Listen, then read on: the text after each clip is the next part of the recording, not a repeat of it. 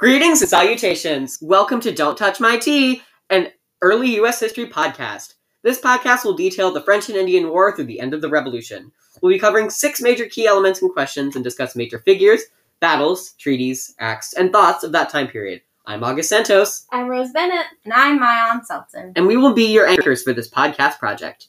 In episode 2, we will talk about the reasons for the French and Indian War, 1754 to 1763, the North American component of the Seven Years' War between Great Britain and France, 1756 to 1753, and describe how the war affected colonists and native peoples. Let's get started.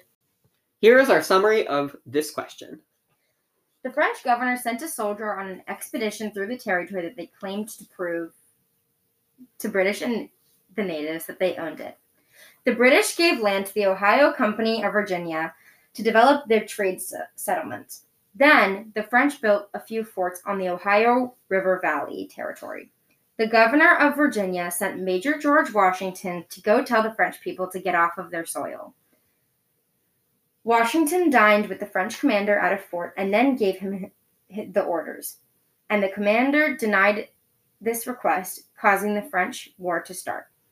After the British were defeated over and over again, the war caused the colonists to start the American Revolution because they wanted their own land that no one else would try to steal. Yeah, so this was really the the starting point of where the American Revolution came from in the Ohio Company of Virginia. Um, the Ohio, uh, sorry, the Ohio River Valley Territory was really the biggest cause of the revolution, even though it's such a small thing. But natives were also a big part of the revolution, and I think that's important to acknowledge because natives can be underrepresented in a lot of ways. Now we're going to get into some of our questions and hypotheticals for um, question two. If the North American colonists wouldn't have gone back on their deal with the natives, would the war would have happened? Eh, probably not. You know, like there's no reason to have a war without like I don't. Were the French and the colonists? It was the colonists, right? Yeah. Were they were they like feuding before?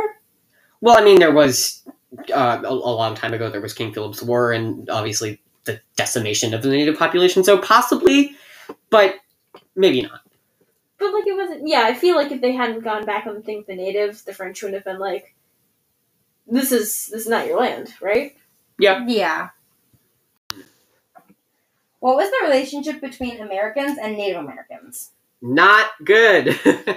obviously, Yeah. they the natives did not have a great relationship with the um, the colonists because of um, the decimation of a lot of their tribes, and also stealing their land on top of a lot of other reasons. So this war was just fuel to the fire. Yeah, they're just colonizing.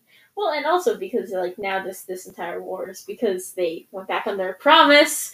So obviously at this specific time things were very heated because they were like, "Hey, can you not do this?" And they're like, "Yeah," and then they, they did it. So not not great. Yeah, like they just didn't necessarily get along the most. That's an understatement. Their relationship Yeah. was shitty in every way. so yeah, um, it was it was bad, but yeah, Not great. not great. Um, how did the land disputes affect the Native Americans, and how did it affect the Americans?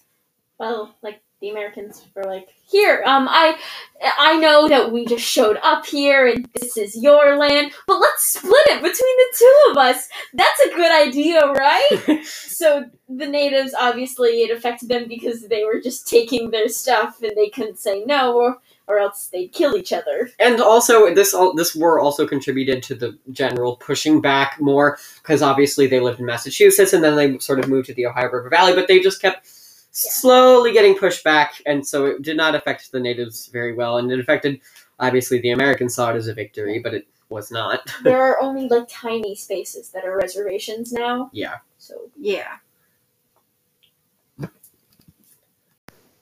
What were the outcomes of the major battles of this war, and did the natives ever win?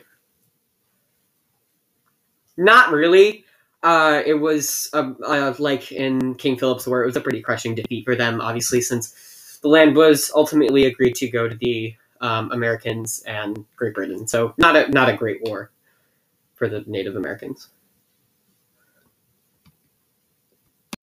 In the eyes of the colonists, were uh, was taking more land correct?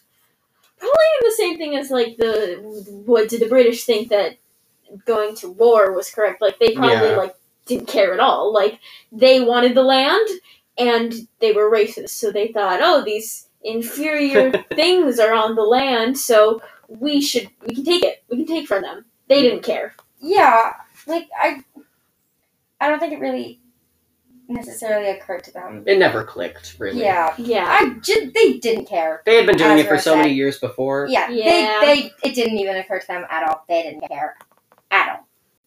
So, really, in conclusion, the um, Seven Years' War and the French and Indian War was not really a great time because of all the deaths of the Native Americans and also all of the land being pushed back. So, not a great period to think about in history. Amen. Well, that is all. Thank you for listening to episode two of Don't Touch My Tea! an early U.S. history podcast. Tune into the next episode where we discuss the major acts from the British. They're all bad. This episode was proudly brought to you by our writers and anchors, myself, August Santos, Rose Bennett, and Maayan Seltzer. Our cover art was produced by Rose Bennett. The creative director is myself, August Santos, and our question coordinator is Kevin Lucy. Thank you so much for listening. See you next time.